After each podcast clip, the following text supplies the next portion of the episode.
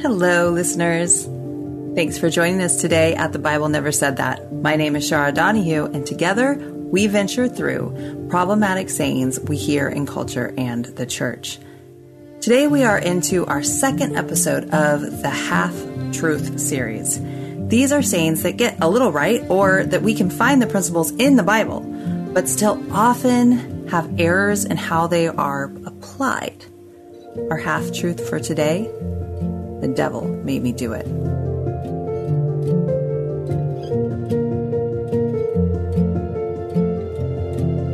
This is one of the oldest excuses in the book. And when I say book, I mean the good book, only to be surpassed in age by blaming God or the woman. Let's look at Genesis 3 11 through 13. Adam and Eve just realized they were naked because they listened to the serpent who tempted them to eat the forbidden fruit, and God approaches Adam and asks, Have you eaten from the tree that I commanded you not to eat from? The man said, The woman you put here with me, blaming God.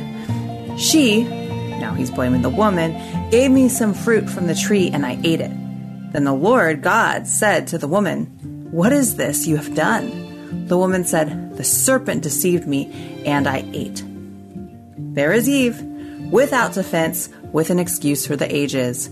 The devil made me do it. Now, God punishes the serpent, the woman, the man, and humanity begins life in a fallen and broken world. Here's the thing it is extremely dangerous for a Christian to ignore the reality of spiritual warfare. But we also can't wholly shift the responsibility of our sins onto the devil. We will be the ones responsible. Romans 14:12 teaches that we will give an account for ourselves. So we need to be aware of the war for souls that rages around us and know how to fight the temptations we encounter. Paul tells us to get and be ready in Ephesians 6:10 through 17 as Paul concludes his teaching about the identity God gives us as his children and how we live out of that identity with a teaching on this spiritual reality. He instructs us to be strong in the Lord and in his mighty power. Put on the full armor of God so that you can take your stand against the devil's schemes. For our struggle is not against flesh and blood, but against the rulers against the authorities, against the powers of this dark world, and against the spiritual forces of evil in the heavenly realms. Therefore, put on the full armor of God, so that when the day of evil comes, you may be able to stand your ground, and after you have done everything to stand, stand firm then with the belt of truth buckled around your waist, with the breastplate of righteousness in place, and with your feet fitted with the readiness that comes from the gospel of peace. In addition to all this, take up the shield of faith with which you can extinguish all the flaming arrows of the evil one. Take the helmet of salvation and the sword of the Spirit, which is the Word of God. We need an armor constructed by God to fight the things we know are there but cannot see. In the Gospels, we see Jesus defeat demons many times. For example, in Mark 5, there is a man with an impure spirit that cuts himself and was strong enough to break the chains people put on him. And guess what? It was demons that made him do that. People who are not filled with the Spirit of God can be possessed by evil. Let's look at what happens in Mark 5, verses 6 through 15. When he, the man with the impure spirit, saw Jesus from a distance, he ran and fell on his knees in front of him. He shouted at the top of his voice, What do you want with me, Jesus, Son of the Most High God? In God's name, don't torture me. For Jesus had said to him, Come out of this man, you impure spirit. Then Jesus asked him, What is your name? My name is Legion, he replied for we are many. And he begged Jesus again and again not to send them out of the area. A large herd of pigs was feeding on the nearby hillside. the demons begged Jesus, Send us among the pigs, allow us to go into them. He gave them permission, and the impure spirits came out and went into the pigs. The herd, about 2,000 in number, rushed down the steep bank into the lake and were drowned. Those tending the pigs ran off and reported this to the town and countryside, and the people went out to see what had happened.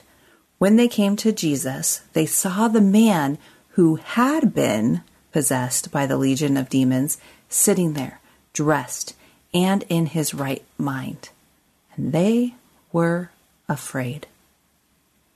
Now, this freaked people out, which is understandable. This should be alarming. This was a real person living in a graveyard who was legitimately possessed. But notice the complete authority Jesus has here and how the demons were afraid of and defeated by our Lord. Or how about Judas? Luke 22, 3 through 6 says, Then Satan entered Judas, called Iscariot, one of the twelve. And Judas went to the chief priests and the officers of the temple guard and discussed with them how he might betray Jesus. They were delighted and agreed to give him money. He consented and watched for an opportunity to hand Jesus over to them when no crowd was present. And there are other places in the New Testament, and it is not just grown men. Mary Magdalene had seven evil spirits. Luke 8 2. In Mark 1 21 through 28, Jesus was approached in the synagogue, in a house of worship, by a man with an impure spirit.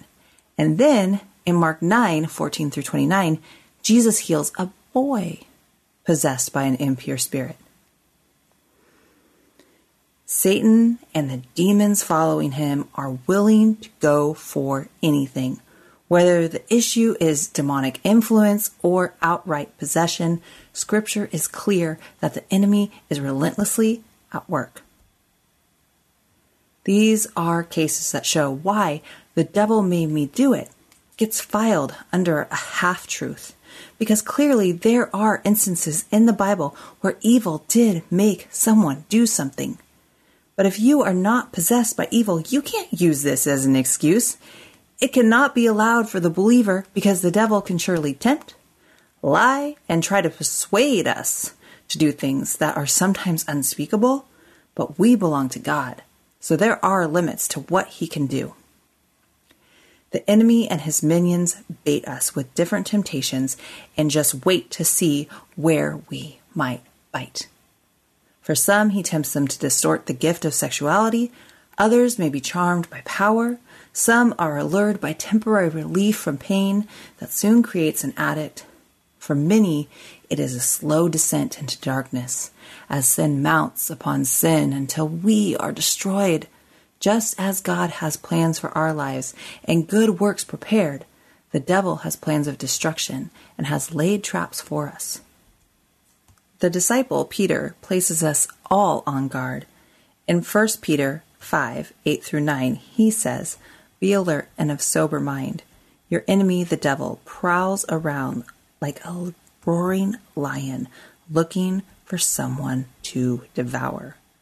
Resist him. Standing firm in the faith because you know that the family of believers throughout the world is undergoing the same kind of sufferings. Stand firm resist. Remember that our God is bigger, better, and forever victorious over the evil one. This doesn't mean the devil won't try to drag us down and bury us in the shame and devastation of our sin, but we can resist. We resist the lies. We resist the traps. We resist until the day all is made new, when there is no more sin and we are with the Lord in all his magnificent glory. Brent Curtis says Satan's desire was and still is to possess everything that belongs to God, including the worship of all those whom God loves. So while we stay alert and on guard, we do not turn our gaze to Satan. That is exactly what he wants. He wants our attention and to preoccupy our thoughts. He wants us to cower in fear before him but instead we live for the glory of God and keep our eyes on Jesus. We place our worship rightly. We move forward under the protection of our Heavenly Father, who has given authority to His Son, whose Spirit lives in us.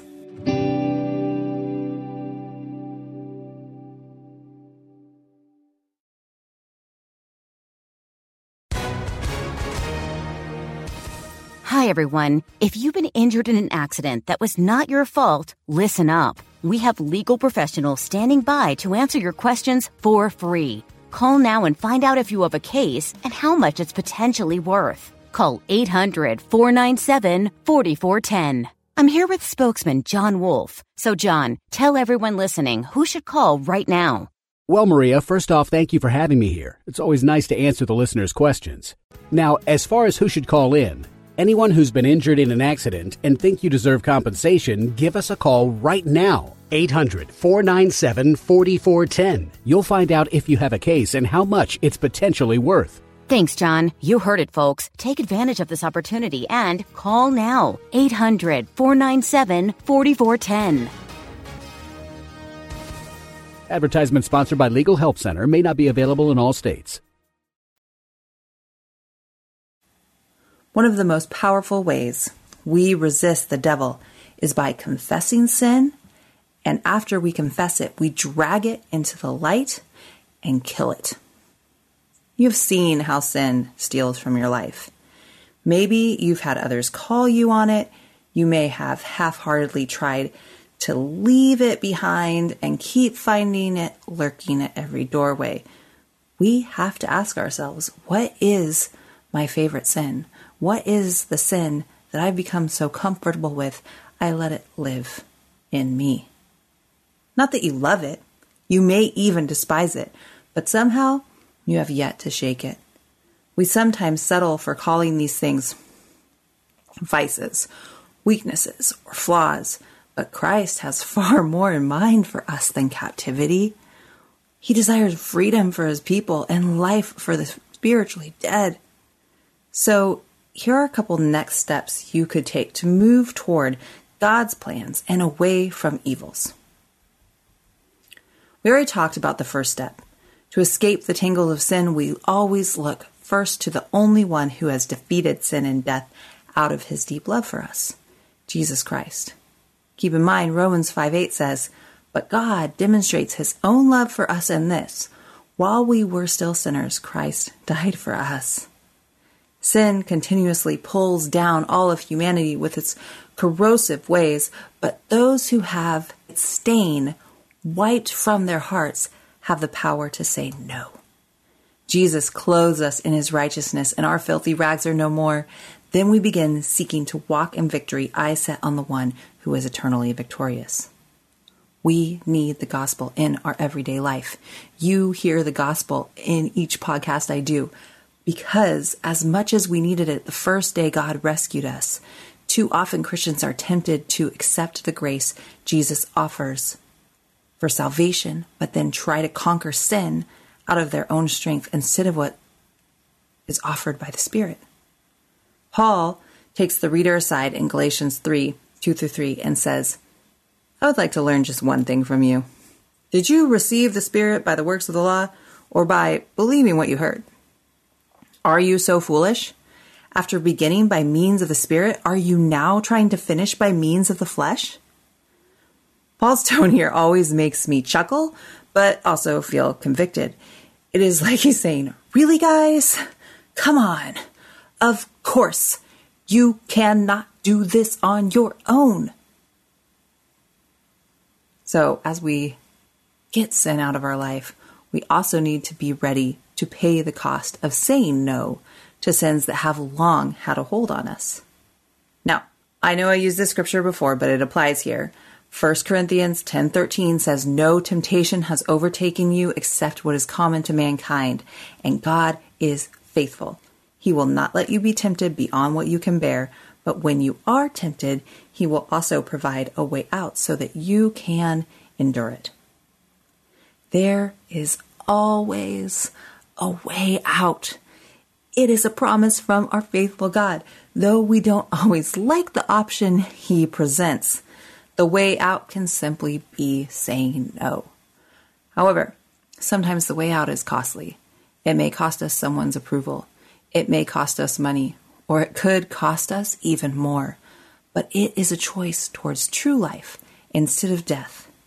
And we should always choose life, even when the way out is hard. Jesus makes this worth it. We also need to recognize the lies we've been sold and replace them with truth. Take those thoughts captive. Straight from 2 Corinthians 10:5, we demolish arguments and every pretension that sets itself up against the knowledge of God, and we take captive every thought to make it obedient to Christ. The principle for this step is simple identify the lie and make it obedient. the greatest difficulty in identifying the lies is removing the veneer of truth they sometimes carry. We often let deception worm its way into the foundation of our lives through half truths. So we must compare what we have believed with the knowledge of God and ask ourselves, Am I operating from His truth? If you have trouble with this, counselors, mentors, and close friends could probably help you with the process. We also learn truth, most importantly, by meditating on God's Word. Time and time again, the Bible instructs people to meditate on the Word of God. And if we look again at the armor of God, we will see that almost every piece is defensive in nature except for the sword the one offensive weapon, which is the Word of God. Too often we let our thoughts dwell on the problems that plague us instead of the promises that God gave us to guard us and slice through those lies. When we are thinking about the great freedom, love, and hope our Lord offers, we are less likely to settle for the temporary, momentary pleasures that tempt us to turn from truth. The preoccupation and focus on sin alone only makes us feel the desire for it more. So guard your thoughts, and when you find yourself focused on what takes you captive, turn your thoughts instead to what will set you free. Then repent. Repentance is not momentary guilt. It is not just declaring, my bad, I'm feeling sorry but it is hating your sin, not only because it hurts you and other people, but because it is a cosmic offense against God. Repentance is a deep sorrow that causes one to turn their back and run from the sin that has tried to devour them. It recognizes the depth of transgression and becomes resolute. From now on, no more. Now, that thought comes from what I call my repentance song. And my repentance song, it doesn't come from the old hymns or the latest pop Christian artist, but from the movie The Greatest Showman. Look, now you know I have songs for my moods. I've developed my own personal soundtrack. Yes, it's a thing. But if I'm singing from now on, it is because I need God to strengthen my spirit to turn from whatever sin has lured me into its clutches. So I want you to hear these first two verses to spare reading you the whole song, and no worries, I won't be singing it. You don't want that. I saw the sun begin to dim and felt that winter wind blow cold. A man learns who is there for him when the glitter fades and the walls won't hold. 'Cause from then, rubble what remains can only be what's true. If all was lost, there's more I gained because it led me back to you. Arson may look shiny, but it will not hold. It will turn our lives to rubble. But if we lose what sin has offered us, we gain so much more if it leads us back to Jesus. So we repent and finally, of course, we pray. We pray from the very depths of us. Prayer is soul preparation for the daily battles we face. Jesus himself went off to pray to prepare for what awaited him, and he advised his disciples to do the same. In Luke 22:40, he said, "Pray that you will not fall into temptation." The battle against sin will be fought by the body, mind, and in the spiritual unseen places as well. Prayer dives into areas we cannot perceive. It slices through the unseen and places us on the offensive against the plans and ploys of evil. So we will resist the devil and stand firm in righteousness. And as always, we will be prayerful people. Father God, we need you to fight for us, to send your angels to guard us, to remind us that we are yours and no one or no thing can strip us from your hand. Help us to hold tight to your truth and fight against our favorite sins so we can live in the freedom your Son died to give us. Keep us from evil. Let us not fall into temptation. And help us to live boldly in this world at war as we wait with the hope of heaven alive in our spirit. And it's in Jesus' name we pray. Amen.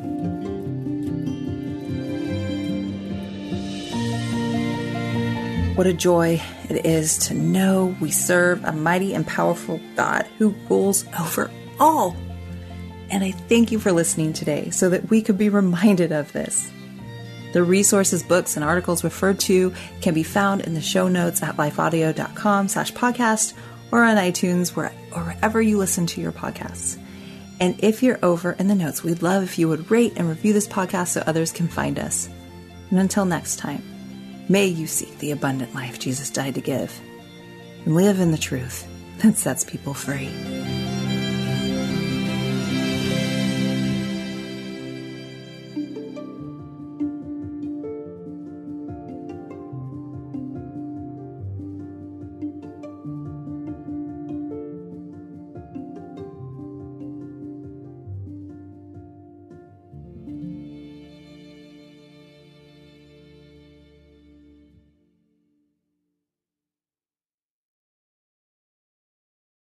Do you want to better understand the Bible and give biblical answers to those who ask you about your faith? Hi, this is Perseus Poku, host of the Sound Reasoning Podcast Show.